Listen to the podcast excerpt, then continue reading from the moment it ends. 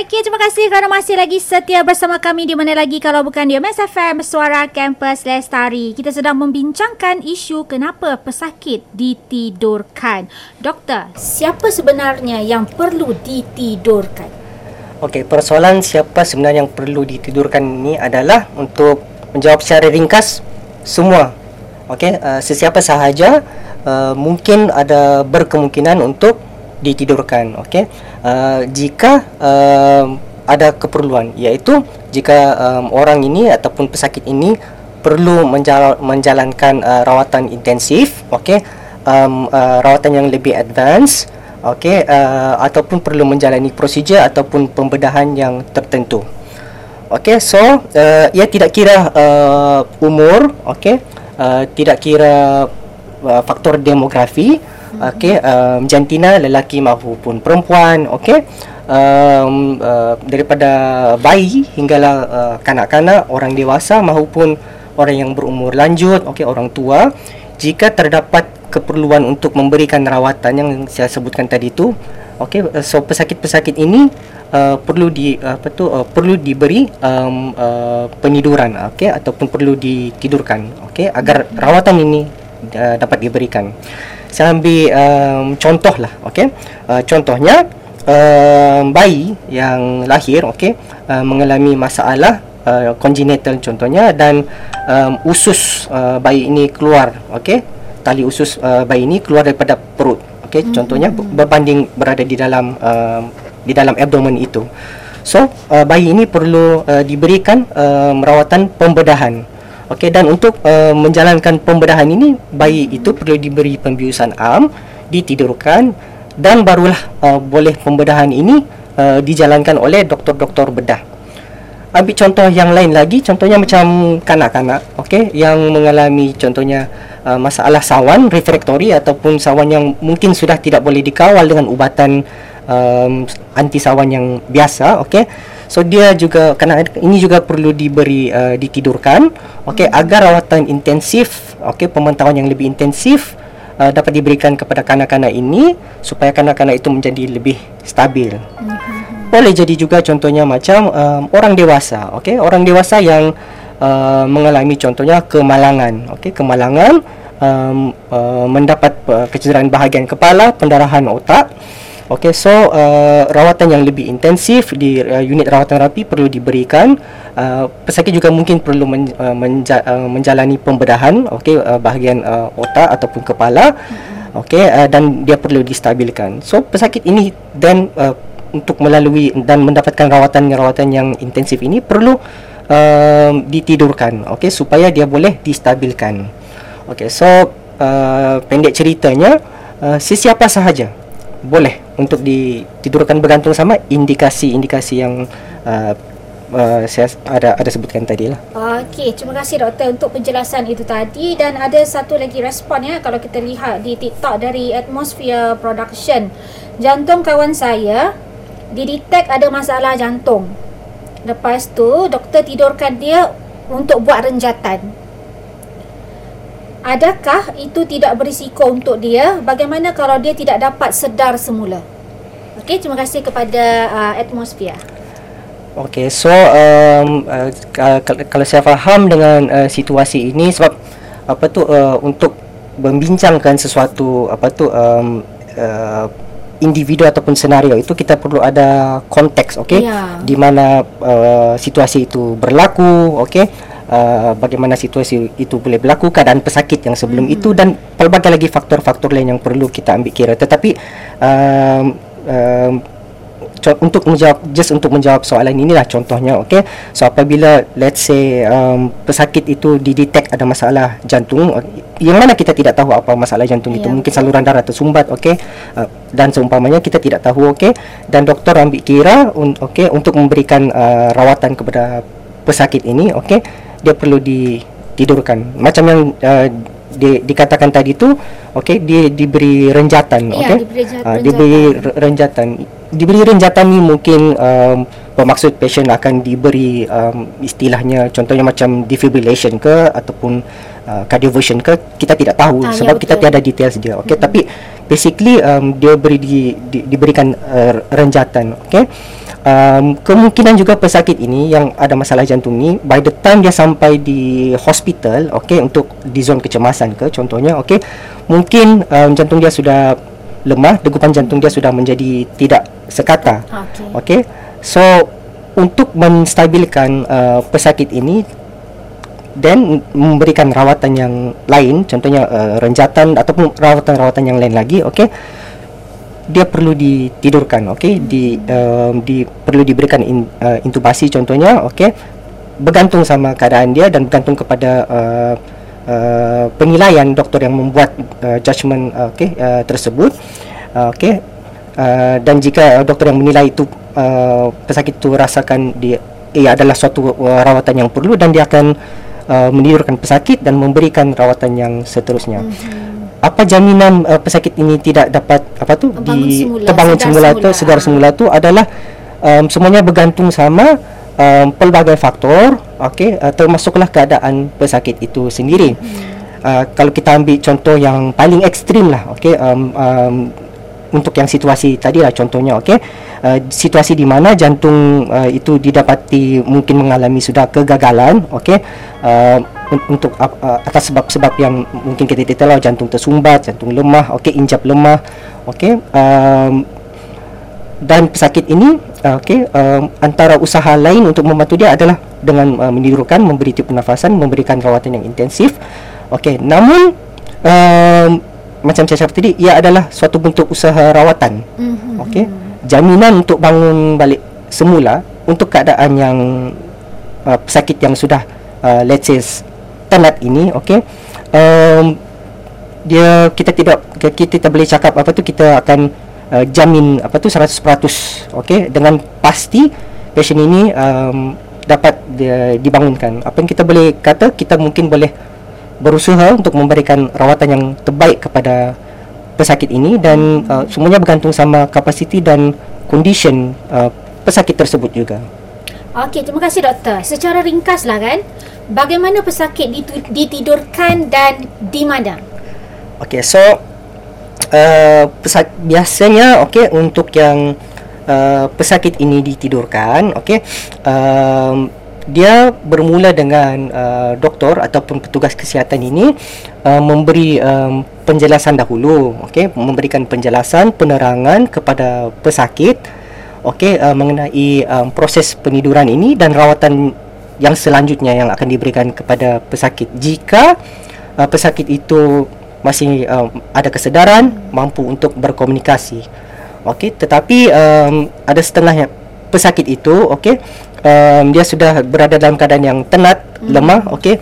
Mungkin sudah berada dalam keadaan separa sedar tidak sedar okey. Tidak mampu untuk berkomunikasi dan doktor biasa ataupun petugas kesihatan biasanya akan uh, menjelaskan memaklumkan kepada um, ahli keluarga tersebutlah before uh, melakukan um, proses peniduran ini. Okey. Um, selepas uh, penjelasan ataupun um, proses peniduran ini dimaklumkan kepada uh, keluarga maupun waris okey? Then um, doktor apa tu pula akan uh, memulakan dengan memberikan beberapa uh, ubatan okey? Contohnya ubatan tidur ubatan bius okey? Untuk membuatkan pes, uh, pesakit itu berada dalam keadaan yang tidak sedar lah okey? Induced coma. So uh, apabila sudah uh, pesakit ini berada dalam keadaan yang tidak sedar okey? Barulah doktor akan uh, macam yang saya kata tadi itu akan memasukkan uh, tiup pernafasan itu uh, yang secara lazimnya dimasukkan daripada mulut, Mulut. okey masuk pergi ke bahagian uh, saluran pernafasan trakea Mhm. okey dan selepas itu okey um, pes- uh, pesakit ini okey melalui tiup tersebut akan di um, disambungkan dengan uh, mesin bantuan pernafasan ventilator okey and then um, selanjutnya uh, mengikut kepada keadaan pesakit dan penyakit. Okey barulah rawatan yang uh, intensif okey rawatan susulan akan diberikan. Contohnya jika uh, tujuannya adalah untuk memberikan bantuan pernafasan maka um, uh, doktor uh, bius okey ataupun doktor uh, bahagian kecemasan akan um, memberikan bantuan pernafasan oksigen ini melalui mesin tersebut okey. Jika uh, tekanan uh, tekanan uh, darah pesakit itu rendah memberikan ubat yang tertentu untuk uh, maintain dia punya tekanan darah. Okey dan um, apa-apa rawatan lain yang perlu okey? Untuk yang situasi elektif contohnya dan menjalankan pembedahan itu. Mm-hmm. okey uh, so uh, di mana uh, proses peniduran ini okey? Menidurkan pesakit ini boleh berlaku okey? Dia ke uh, lazimnya boleh berlaku di untuk especially tujuan yang elektif tadi itu boleh berlaku di dewan bedah. Mm-hmm. Ataupun uh, boleh berlaku di uh, unit rawatan rapi ataupun di zon kecemasan mm-hmm. okey di hospital itu namun ada juga beberapa uh, situasi ataupun ke- keadaan di mana uh, terdapat keperluan okey untuk uh, menidurkan pesakit ini di mungkin di ward biasa okey ataupun di uh, kawasan yang zon-zon uh, bukan kritikal mm-hmm. okey uh, disebabkan situasi yang uh, emergency ataupun situasi yang uh, cemas untuk uh, uh, menyelamatkan ataupun dalam usaha untuk um, uh, merawat pesakit ini. Okey doktor, apabila pesakit ditidurkan, apa risiko yang perlu ditanggung oleh pesakit? Okey, so uh, dari segi um, risiko uh, sama juga dari segi indikasi dia, okey. Mm-hmm. Untuk setiap pesakit, untuk setiap individu, okey, risiko uh, terhadap uh, pesakit-pesakit ini adalah berbeza, okey terdapat uh, pelbagai uh, faktor okay, yang uh, akan diambil kira ataupun yang akan mempengaruhi um, bagaimana risiko itu uh, boleh ada kepada pesakit-pesakit ini. Mm-hmm. Okay, um, so antara contoh-contoh uh, apa tu um, uh, perkara ataupun faktor yang mungkin boleh mempengaruhi tahap risiko pesakit ini, contohnya seperti faktor umur ataupun usia. Okey uh, faktor masalah kesihatan yang sedia ada. Contohnya masalah kencing manis uh, darah tinggi masalah penyakit jantung masalah kegagalan buah pinggang hmm. bergantung kepada mesin dialisis. Okey masalah berat badan yang berlebihan um, obesiti. Okey dan terlalu banyak untuk disenaraikan lah okey okay. tapi faktor-faktor ini okey juga memberi um, sumbangan ataupun memberi um, apa tu um, efek kepada um, bagaimana risiko ini boleh ataupun tahap risiko pesakit ini. Okey apabila ditidurkan. Okey so kita ambil contoh apa tu uh, pesakit okey uh, yang apa tu um, perlu ditidurkan ini okey. So mungkin dia boleh dikategorikan sebagai uh, pesakit yang berisiko tinggi okey ataupun pesakit yang berisiko rendah contohnya. Uh, saya bagi contoh okey Uh, jika uh, pesakit yang datang pergi ke hospital ini okey uh, pesakit kritikal tenat okey adalah pesakit yang berumur lanjut okey um, uh, pesakit yang tua okey mempunyai pelbagai masalah kesihatan yang sedia ada. Contohnya seperti uh, kencing manis darah tinggi masalah jantung okey masalah uh, kronik-kronik yang lain masalah kronik, uh, paru-paru kronik okey dan seumpamanya okey uh, proses untuk uh, menidurkan pesakit ini mungkin dia punya risiko adalah lebih, lebih tinggi mm-hmm. berbanding dengan pesakit yang um, contohnya pesakit muda okey yang unfortunately mungkin uh, mendapat jangkitan kuman mm-hmm. okey uh, dan uh, pesakit ini perlu ditidurkan sebab tahap oksigen dia sudah rendah okey untuk diberi bantuan pernafasan so pesakit ini uh, jika kita nak compare okey pesakit yang tua tadi uh, yang berumur lanjut mm-hmm. ini mem- mem- dan mempunyai pelbagai masalah kesihatan ini mungkin berisiko lebih tinggi berbanding yang uh, pesakit muda tadi. Mm-hmm. Risiko yang kita katakan di sini adalah uh, pelbagai ataupun uh, bermacam-macam. Okey, uh, contohnya seperti ada risiko ketidakstabilan uh, terhadap uh, tekanan darah. Okey, uh, ketidakstabilan dari segi degupan jantung. Okey, ada risiko untuk uh, alahan terhadap ubat-ubatan uh, tidur ataupun ubatan bius. Okey, masalah um, uh, kepayahan untuk memasukkan uh, tiup pernafasan dan uh, banyak lagi uh, contoh-contoh yang lain okey so ini adalah apa tu uh, contoh risiko okey uh, tetapi uh, harus diingatkan di sini uh, every time uh, setiap masa doktor uh, apa tu uh, membuat keputusan untuk uh, contohnya menidurkan pesakit okey uh, doktor akan memberi pertimbangan okey risk mm-hmm. and benefit whether okay. uh, risk, and, risk and benefit whether uh, pesakit ini okey um, cara untuk menyelamatkan nyawa dia adalah melalui uh, proses uh, ditidurkan ini okey ataupun ada cara yang lain lagi yang boleh dilakukan lah okey so dia bergantung sama keadaan pesakit okey uh, dan keadaan pesakit ini boleh uh, risiko terhadap dia tu boleh uh, okay, uh, boleh uh, datang daripada pelbagai uh, faktor lah. Uh, doktor, sebelum kita berhenti berehat, saya ada satu soalan tetapi dia beras- berasarkan kepada senario lah. Okey. okay contohnya begini. Uh, seseorang itu dia ada alergik dengan ubat. Okay, kita katalah dia alergik dengan NSAID. Hmm. Okey, dan dia tak tahu dia alergik dengan NSAID dan dah tentulah doktor uh, pun mungkin tak tahu dia punya sejarah perubatan. Okey, tiba-tiba dia mengalami orang kata apa uh, kemalangan dan dibawa ke hospital perlukan pembedahan. Adakah ubat bius yang dimasukkan ketika dalam proses dia ditidurkan uh, mungkin dari golongan NSAID yang boleh menyebabkan ketika pembedahan berlaku uh, sedang dibuat itu berlakunya isu dengan pernafasan sebab doktor kan tahu kalau orang kalau Hmm. ada alergik dengan ubat macam NSAID dia boleh apa dia mengganggu uh, pernafasan. Okey, untuk yang soalan ini dia spesifik sedikit lah, okey sebab uh, di sini apa tu um, uh, penggunaan ubat NSAID itu, okey. Ya. So penggunaan ubat NSAID ni NSAID ni adalah penahan sakit. Okey, contohnya penahan sakit. Um, yang mungkin biasa diguna uh, oleh pesakit untuk uh, uh, mempunyai sakit bahagian sendi dan seumpamanya lah, okey. So untuk uh, proses peniduran ini biasanya uh, ubat NSAID ni tidak diguna pakai lah, okey itu satu benda lah. Okey, so dia, dia tidak diguna pakai. Kita uh, menggunakan ubatan-ubatan yang lain okey ubatan tidur ubatan uh, untuk merelakskan muscle okey ubatan penahan sakit uh, biasanya yang jenis um, opioid okey untuk menidurkan pesakit inilah okey.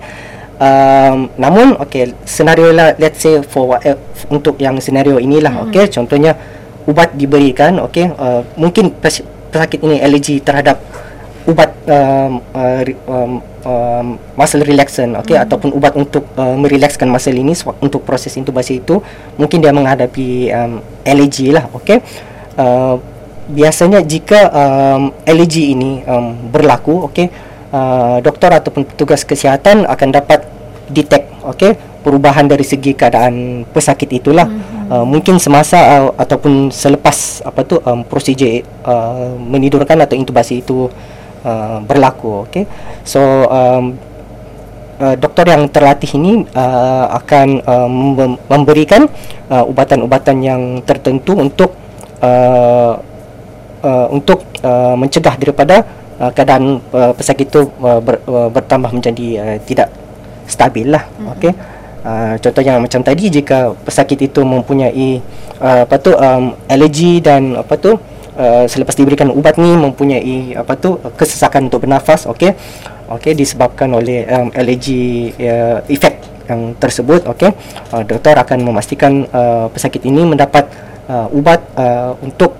uh, me, untuk me, menghapuskan ataupun untuk um, uh, mengurangkan efek uh, daripada uh, spasm itu tadi atau hmm. ataupun kesukaran untuk bernafas itu tadi okey uh, doktor akan memastikan yang um, penggunaan mesin uh, ventilator itu adalah sesuai untuk yang pesakit ini dan juga memberikan beberapa lagi ubatan yang lain untuk uh, membantu pesakit lah okey uh, sebab memang memang betul uh, kadang-kadang um, pesakit yang datang pergi ke kecemasan ataupun pergi ke hospital ni kita tidak tahu dia punya uh, apa tu um, background history Ya, ya, betul. ataupun latar belakang pesakit dan seumpamanya okey especially yang kes kemalangan ke apa yang butiran dia semua hilang ahli keluarga pun tidak dapat Dihubungi. di, dihubungi okey so apa yang uh, doktor mampu adalah untuk detect uh, seawal yang mungkin okey um, jika pesakit ini ada um, menghadapi masalah alergi ini dan memberikan uh, rawatan yang sepatutnya lah Okey, terima kasih doktor. Jadi kepada uh, pendengar yang mungkin ada masalah alergik, mungkin dari sekarang ya, mungkin boleh simpan rekod lah di dalam uh, beg duit masing-masing. Okey, kita berehat seketika dan kembali selepas ini.